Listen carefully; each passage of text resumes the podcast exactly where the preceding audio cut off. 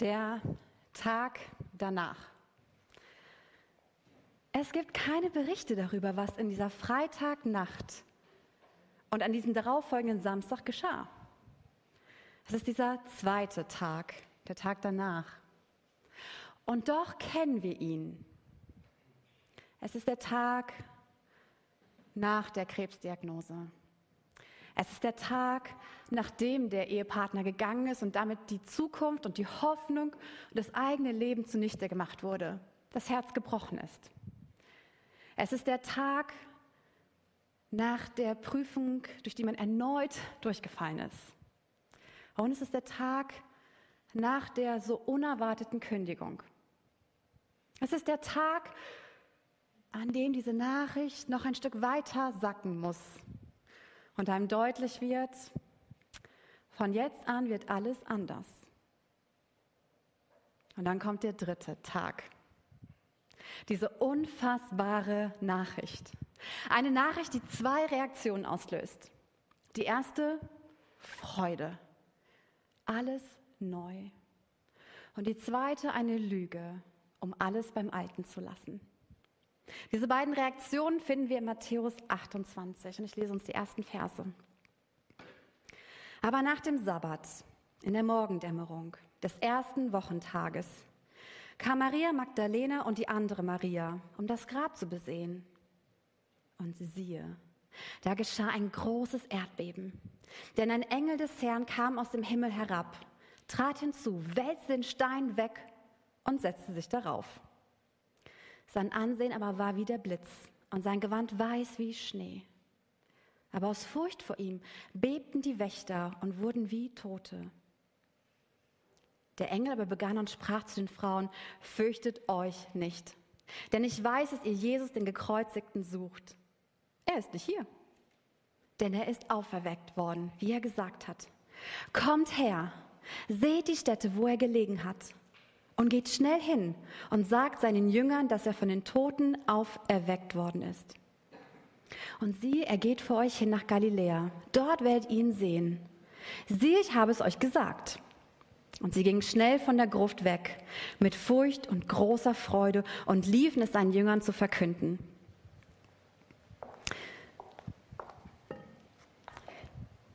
Die erste Reaktion auf diesen weggewälzten Stein Freude. Alles neu. Ein neuer Tag.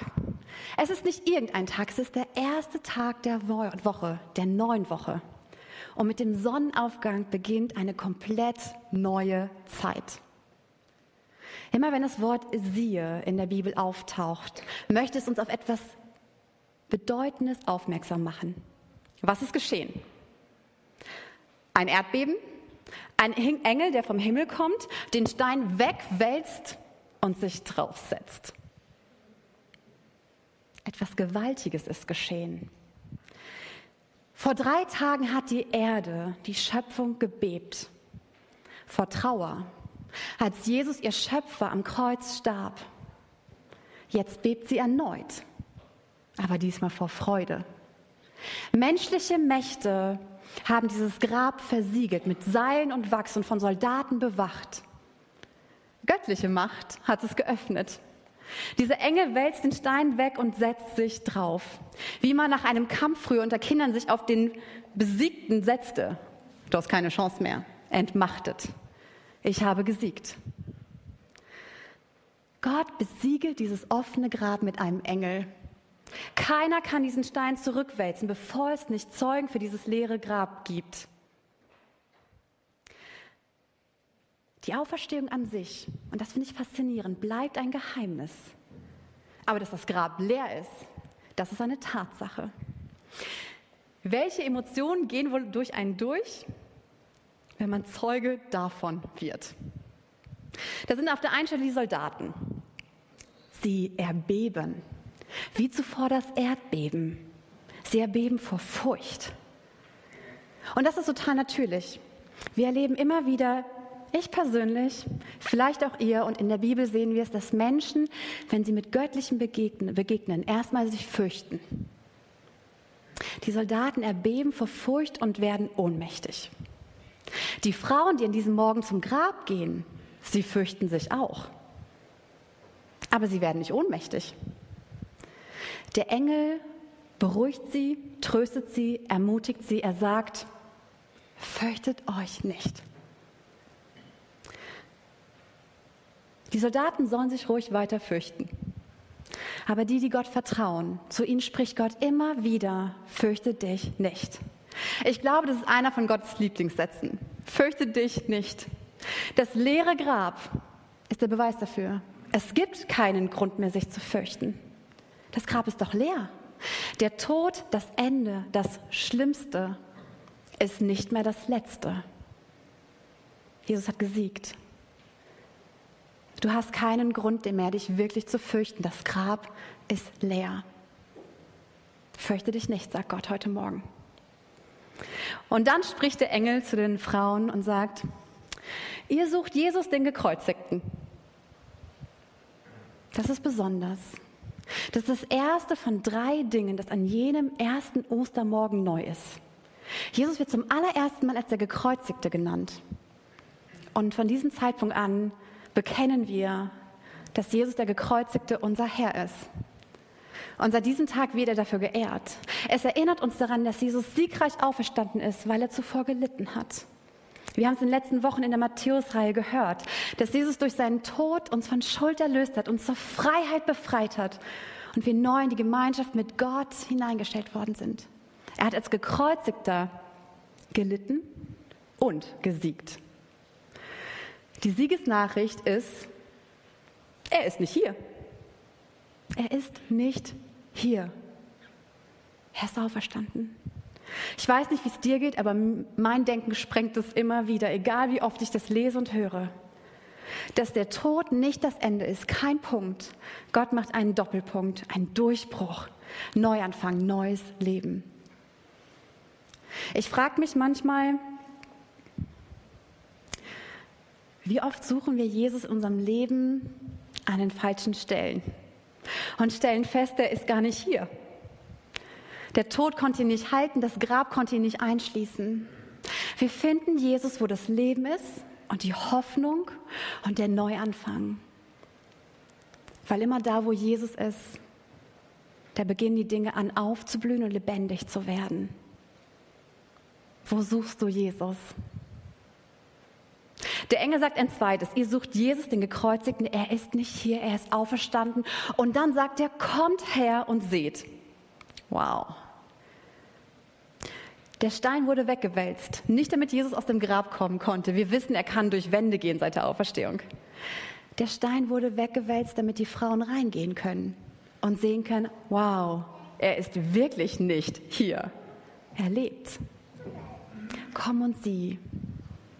Ich erlebe immer wieder, dass Jesus das mir auch heute sagt und dir heute sagt, komm und sieh. Das, was ich, Jesus, tue, hinterlässt Spuren in meiner Welt um dich herum, in deinem Leben und in dir selbst. Siehst du es? Siehst du die Fingerabdrücke und die Fußspuren von Jesus, die er in dir wirkt? wo Dinge neu in dir und um dich herum aufblühen und Dinge lebendig werden, die so lange wie tot waren. Da, wo Jesus ist, da beginnen die Dinge aufzublühen. Komm und sieh, sagt Jesus heute Morgen. Und dann entdecken wir, dass das, was die Frauen machen, eigentlich nichts anderes ist, als was es heute bedeutet, Jesus nachzufolgen. Und ich finde es faszinierend, sie sind mutig. Sie sind bereit, ihre bisherigen Vorstellungen loszulassen und ihren Platz zu verlassen, um zu kommen und zu sehen. Und sie brechen auf und entdecken, wow Gott, du bist größer als er ahnt. Komm und sieh. Gott ist größer als du ahnst. Und sie kommen und sie sehen und dann bekommen sie einen Auftrag. Der Engel sagt, erzählt es weiter.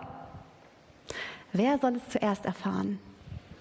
Ich finde es in diesem Kapitel total bedeutend, wie Personen benannt werden. Das ist kein Zufall. Der Engel sagt, erzählt es zuerst seinen Jüngern. Beim ersten Mal drüber lesen habe ich gedacht, ja, ist doch klar, ne? Natürlich seine Jünger, wer denn sonst? Aber wisst ihr, was das bedeutet? Sie sind noch immer, trotz ihres Versagens, trotz ihres im Stich lassens, immer noch seine Jünger. Bei uns sieht das oft anders aus. Weder Tod noch Leben, weder Widersacher noch mein eigenes Versagen kann mich von der Liebe Gottes trennen. Dass der Engel sagt, erzählt es seinen Jüngern, bedeutet, dass Gott immer noch treu ist. Er gibt dich nicht auf. Du bist und bleibst deine Nachfolgerin, egal was geschieht. Ein zweites sollen sie erzählen. Eines, dass Jesus lebt und dass er sie treffen will. Das ist wie am Anfang, Weihnachten wie Ostern. An Weihnachten erzählt der Engel, ihr findet ihn in Windeln gewickelt.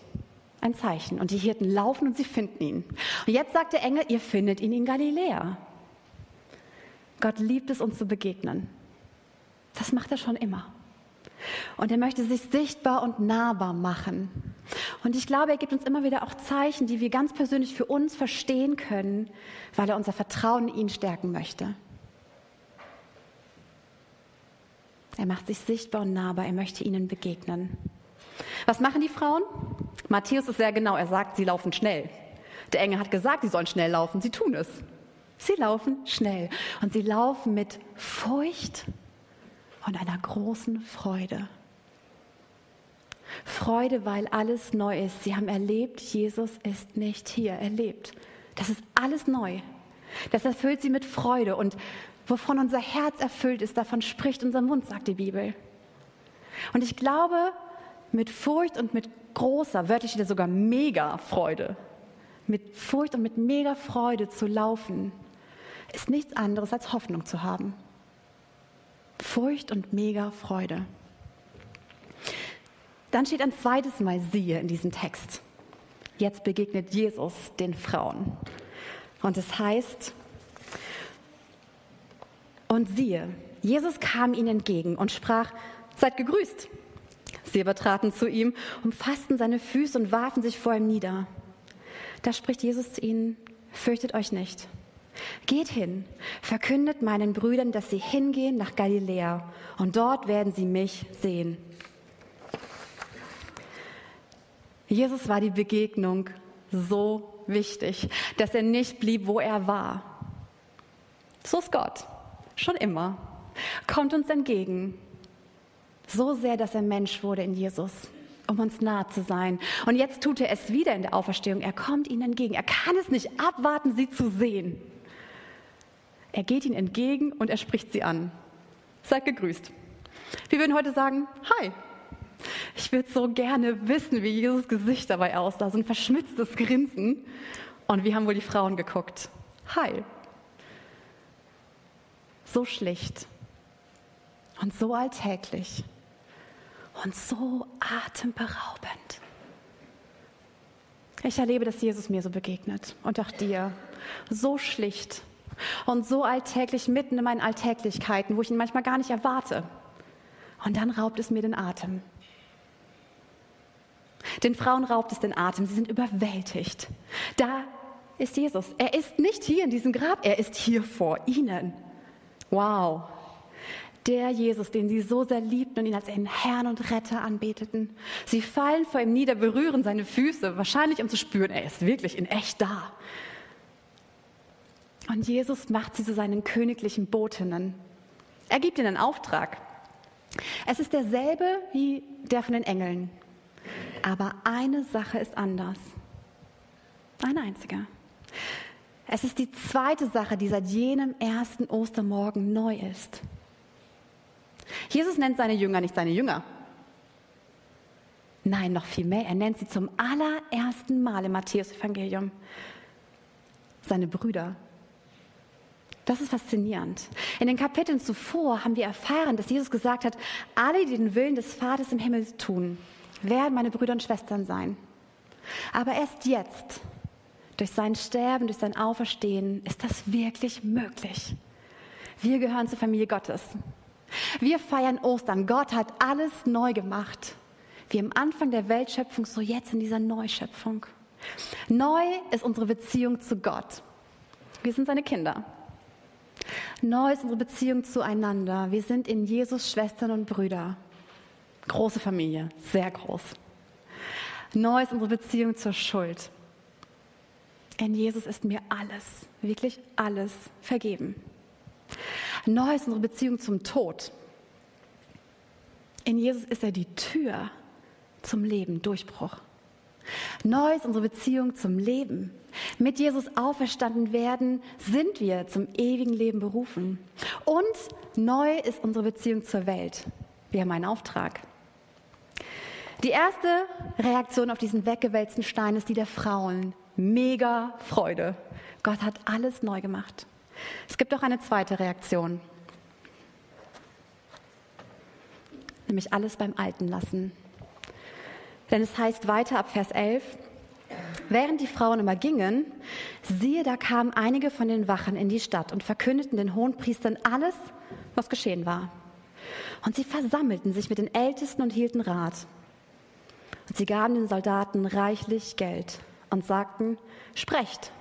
Seine Jünger kamen bei Nacht und stahlen ihn, während wir schliefen. Und wenn dies dem Statthalter zu Ohren kommen sollte, so werden wir ihn beschwichtigen und machen, dass ihr ohne Sorge seid. Sie übernahmen das Geld und taten, wie sie unterrichtet worden waren. Und diese Rede verbreitet sich bei den Juden bis auf den heutigen Tag. Die zweite Reaktion ist eine Lüge, um alles beim Alten zu lassen. Ich finde es faszinierend. Matthäus sagt, dass die Soldaten alles erzählten. Also das Wort alles steht da. Was haben sie erzählt? Erdbeben, Engel, der vom Himmel kommt, den Stein wegwälzt und dass sie dann ohnmächtig wurden. Die hohen Priester hören das und sie reagieren ganz anders als die Frauen. Sie wussten ganz genau, was passiert war. Aber sie konnten und wollten nicht anerkennen, dass sie sich geirrt hatten. Dass Jesus doch der versprochene Retter ist und der Sohn Gottes. Und sie beraten miteinander und stellen fest, die Wirklichkeit kann man nicht ändern. Das Grab ist nun mal leer. Verbergen wird schwierig. Und sie versuchen es mit einer Lüge und zahlen dafür viel Geld. Was für eine Lüge? Jetzt mal ganz ehrlich. Kann man das glauben, dass die Soldaten so laut geschlafen haben, dass sie nicht hörten, wie die Jünger heranschlichen, das Siegel brachen und den Leichnam gestohlen haben? Und wie soll das möglich sein, dass man ohne Lärm diesen Riesenstein wegwälzt? Das muss doch einen Lärm gemacht haben, dass man davon aufwacht. Und woher wussten die Soldaten, wenn sie geschlafen haben, dass es die Jünger waren, die den Leichnam gestohlen haben? Ist das glaubhaft? Matthäus schrieb damals, bis auf den heutigen Tag wird es geglaubt. Wisst ihr, was mich daran traurig macht? Ich glaube, mit der Lüge vom Stehlen des Leichnams bestehlen sie sich selbst nämlich dieser befreienden Wahrheit, was Jesus bewirkt hat. Und dieses neuen Lebens voller Hoffnung und einer mega Freude. Ein Vorteil hat diese Lüge. Man kann alles beim Alten lassen. Wenn ich sage, das Grab ist leer, weil Jesus immer noch tot ist, aber gestohlen wurde, dann brauche ich meine Welt sich nicht ändern. Dann brauche ich mein Gottesbild nicht ändern. Dann kann alles so bleiben wie immer. Und ganz ehrlich, manchmal ist es auf den ersten Blick angenehmer. Aber was verpasse ich dafür? Erlauben wir heute an Ostern, dass die Auferstehung von Jesus, dass Gott alles neu gemacht hat und in mir aufblühen möchte und neu Dinge in mir zum Leben erwachen möchte. Erlauben wir, dass das unsere Gedanken, unsere Gefühle, unsere Vorstellungen wie so eine frische Frühlingsbrise immer wieder durchwehen darf, dass Gott Dinge neu macht, dass es nicht beim Alten bleibt, dass alles möglich ist. Belügen wir uns selbst? Oder geben wir der Wahrheit, dass Jesus lebt, Raum in uns? Man kann auch sagen, ist in uns Todesmief oder Auferstehungsduft?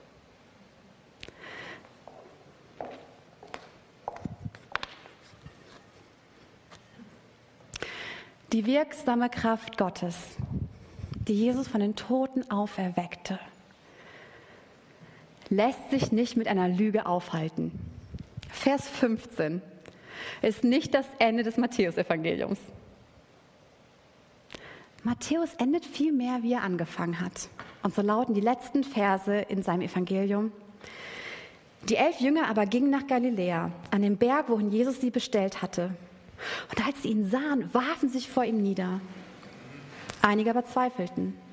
Und Jesus trat zu ihnen und redete mit ihnen und sprach, mir ist alle Macht gegeben im Himmel und auf Erden. Geht nun hin, macht alle Nationen zu Jüngern und tauft sie auf den Namen des Vaters und des Sohnes und des Heiligen Geistes und lehrt sie alles zu bewahren, was ich euch geboten habe.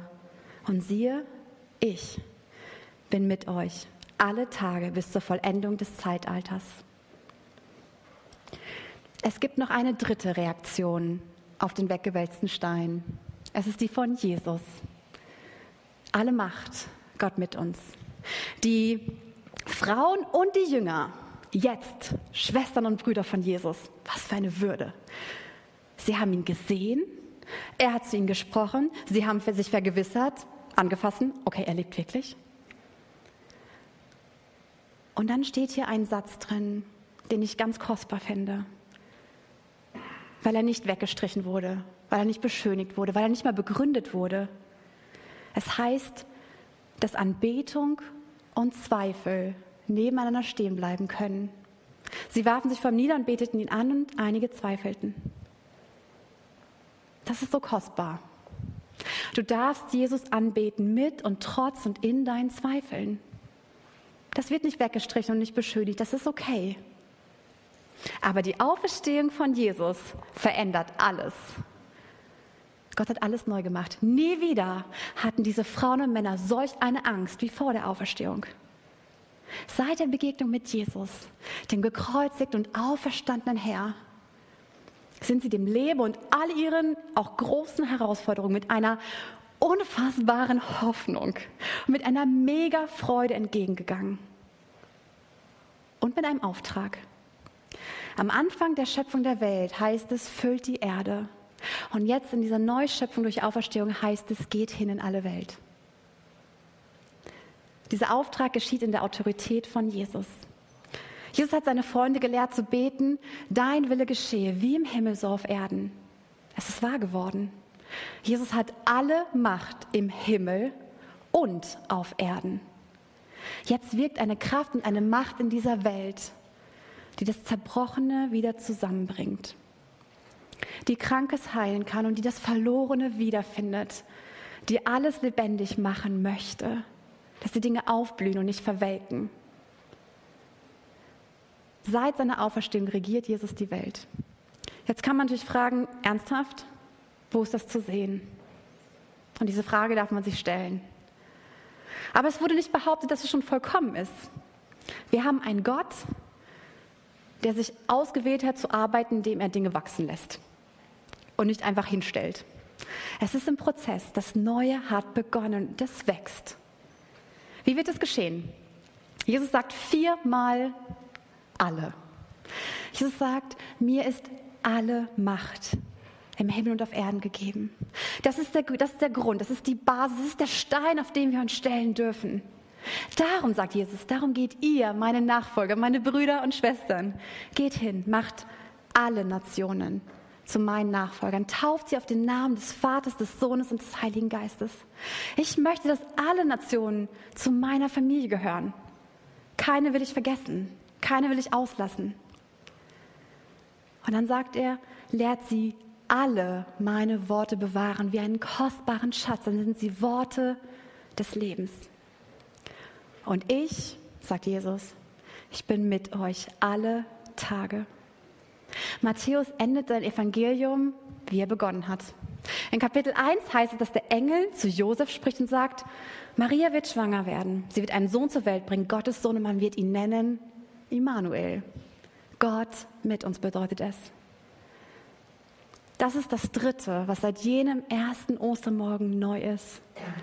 Gott ist mit uns. So war er schon immer. Deswegen wurde er Mensch, um in Zeit und Raum mit uns zu sein. Aber jetzt Seit der Auferstehung ist er unabhängig von Zeit und Raum mit uns. Und seit Pfingsten wissen wir, dass Jesus unabhängig von Zeit und Raum mit uns ist, indem er durch seinen Geist in uns lebt. Heute ist Ostern. Lasst uns mit dieser Zusage, dass Jesus lebt und dass er mit uns ist, mit Furcht und einer mega Freude, mit Hoffnung den Menschen um uns herum erzählen, wovon unser Herz erfüllt ist. Ostern erzählt von einem neuen Leben. Gott hat alles, aber wirklich alles neu gemacht. Er ist der gekreuzigte und auferstandene Herr. Wir sind seine Schwestern und Brüder und er ist mit uns alle Tage. Er lebt in uns durch seinen Geist. Er wirkt mächtig in uns. Er macht alles neu. Durch ihn blühen wir auf. Er ist pulsierendes Leben. Dieselbe Kraft, die Jesus von den Toten auferweckte, wirkt in uns, schreibt Paulus. Dieselbe Kraft, die Berge versetzt, wenn er spricht. Und dieselbe Kraft, die Wind und Wellen beruhigt, wirkt in uns. Er lebt in uns. Ich möchte euch einladen, mit diesen Worten von Paulus sie zu unserem Gebet zu machen, dass diese Kraft in uns wirken darf, dass die Dinge neu werden dürfen, dass sie aufblühen, dass sie mit Hoffnung und Freude erfüllt sind. Und ich lade euch ein, dazu aufzustehen.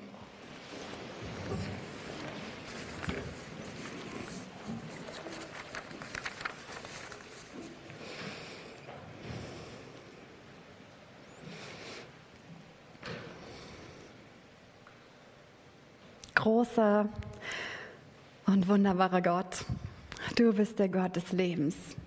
Und wir bitten dich, lass unsere Herzen hell erleuchtet werden, damit wir diese wunderbare Hoffnung, zu der uns berufen hast, begreifen und erkennen. Welch reiches und herrliches Erbe du uns geschenkt hast. Wir bitten dich, lass uns immer wieder neu erkennen können, wie übermächtig groß deine Kraft in uns ist, mit der du in uns die wir an dich glauben und dir vertrauen wirkst. Es ist dieselbe gewaltige Kraft, die auch Jesus, deinen Sohn, von den Toten auferweckte und ihm den Ehrenplatz an deiner rechten Seite im Himmel gegeben hast.